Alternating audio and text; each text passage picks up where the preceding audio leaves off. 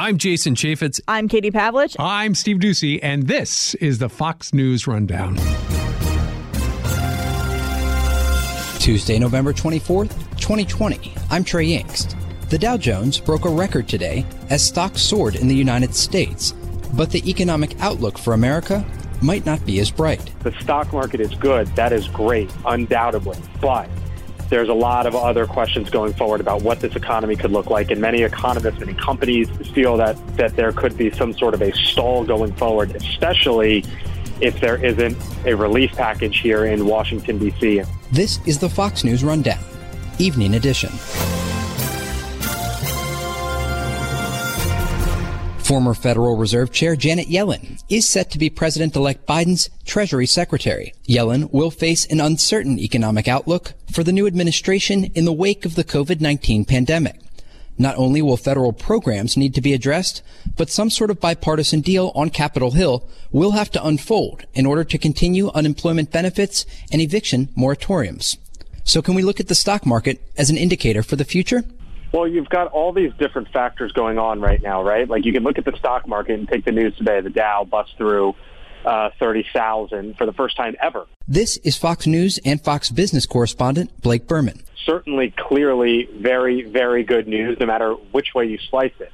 Uh, but there's also a lot of warning signs in the economy right now as well. That the stock market in the Dow Jones Industrial Average is not necessarily the economy. Um, as we've seen, you know, look at just what's going on with the job situation, right? The last few weeks, you've had uh, still more than 700,000 people every week for the last few weeks file for unemployment claims. Uh, the Labor Department said in October there were 15.1 million people who either weren't working during COVID or had their hours reduced during COVID. So, yes, um, the stock market is good. Um, if you have stocks, that is very good. If you have a 401k, it is very good. If you don't have a job, um, you know, there's obviously much, much bigger worries out there right now than um, what the stock market is doing. And, and, and if you may or may not have a 401k, what that might be doing. So there's a lot of worries, Trey, going forward about what does the economic picture look like? And might there be some sort of a, hopefully not, but might there be some sort of a double dip, uh, double dip recession, or is the economy just simply going to be stalled out? I mean, if you look at again going back to, to jobless claims, um, you look at the chart. You know, there was obviously a massive, historic spike in jobless claims in, in March, April, into May, um, and it's been declining since. But you know, you look at the last um, handful of weeks or so, and it and it's flatlined, and it's not flatlined at where we were in February and March. Um, so it's it, it's flatlined at where we are now, about three and a half times where we were in you know January, February, early portions of March. So yes, the stock market is good. That is great, undoubtedly. But there's a lot of other questions going forward about what this economy could look like, and many economists, many companies. Um, feel that that there could be some sort of a stall going forward, especially if there isn't a relief package here in Washington D.C., and that's a that's another story in its own right. Yeah, absolutely. You make a great point that while people may take a look at their 401ks and see their stock portfolios going up today in particular, a lot of these economic fallouts as a result of the pandemic and the unemployment numbers and just the impact this has had on American business may not be felt until quarter one, quarter two of next year. And you talk about this double dip recession. Uh, what would that look like? And, and, you know, there's a lot of chatter in Washington right now about the transition. And we saw the president this week indicating he's given the green light to his team to move forward with a traditional transition process through the GSA. Right. But broadly speaking, when it comes to the economy, can they pass the baton off on some of these economic initiatives, keeping the American people afloat?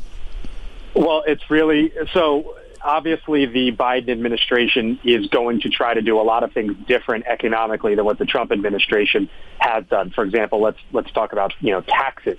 Um, the the incoming president's view is is, a, is about as 180 as you can get on the outgoing president's um, view on taxes. The only way that could get done, or I shouldn't say the only way, but uh, the most likely way you would see, for example, any sort of tax overhaul is if uh, Democrats have the Senate as well. And that, of course, gets into the conversation of what might happen with Georgia, in Georgia in the Senate races.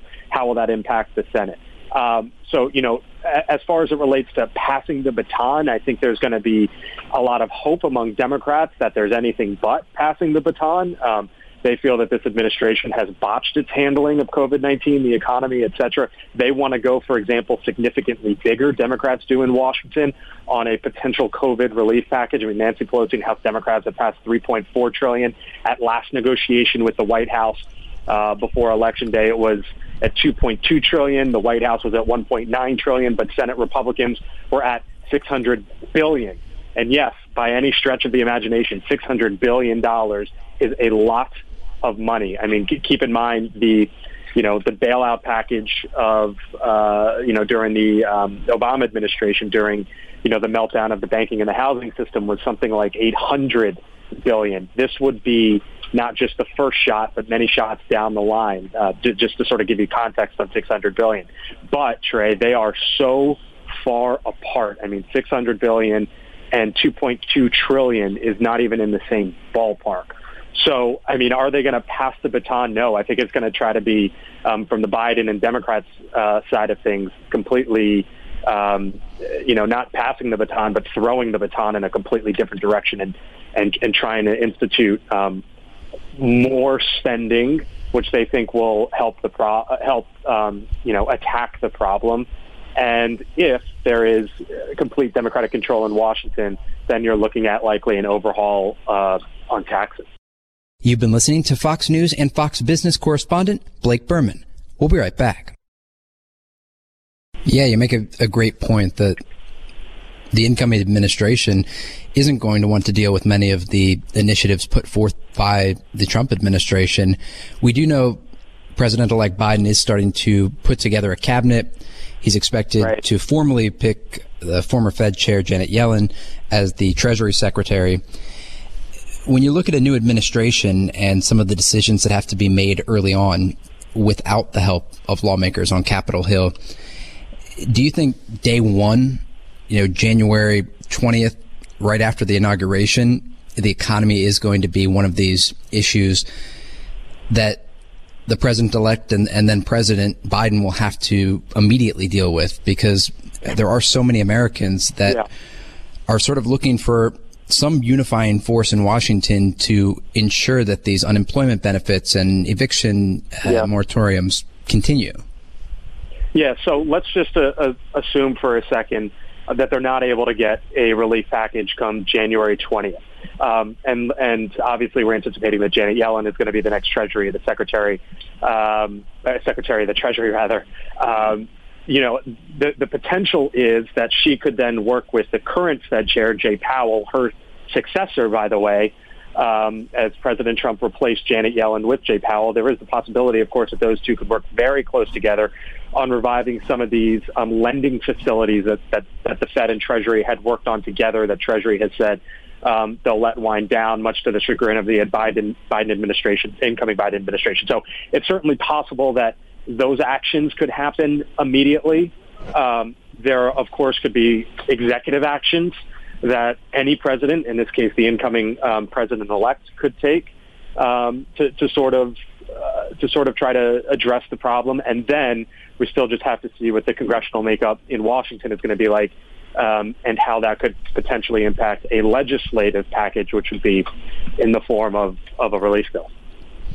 Absolutely. It, it's remarkable that question is still out there whether or not we're going to see a, a Democrat controlled Senate or not, yeah. and and the ability for a new administration to govern smoothly.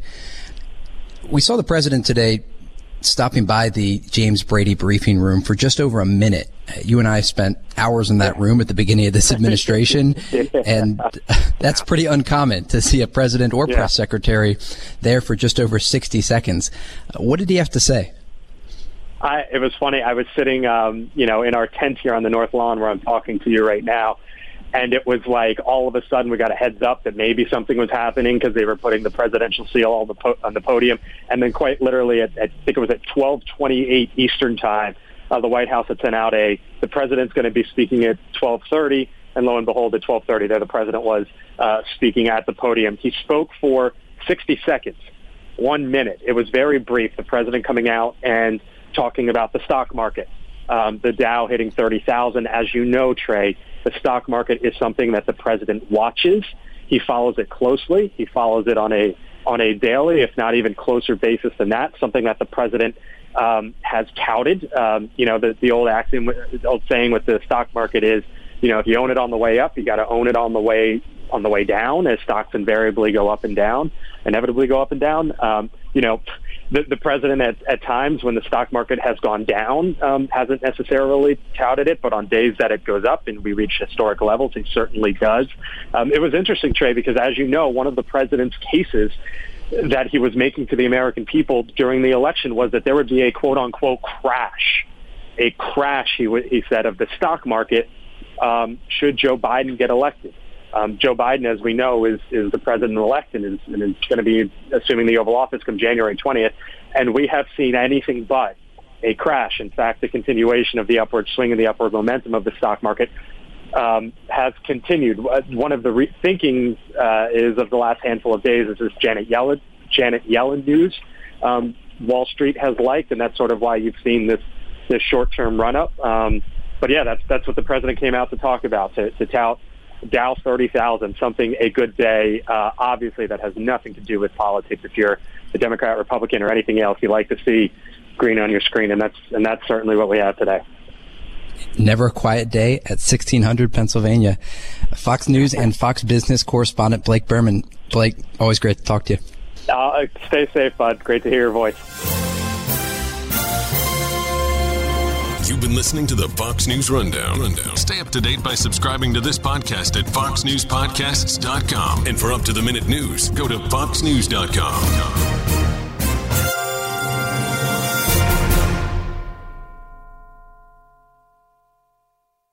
The Fox News Rundown, a contrast of perspectives you won't hear anywhere else. Your daily dose of news twice a day, featuring insight from top newsmakers, reporters, and Fox News contributors. Listen and subscribe now by going to foxnewspodcasts.com.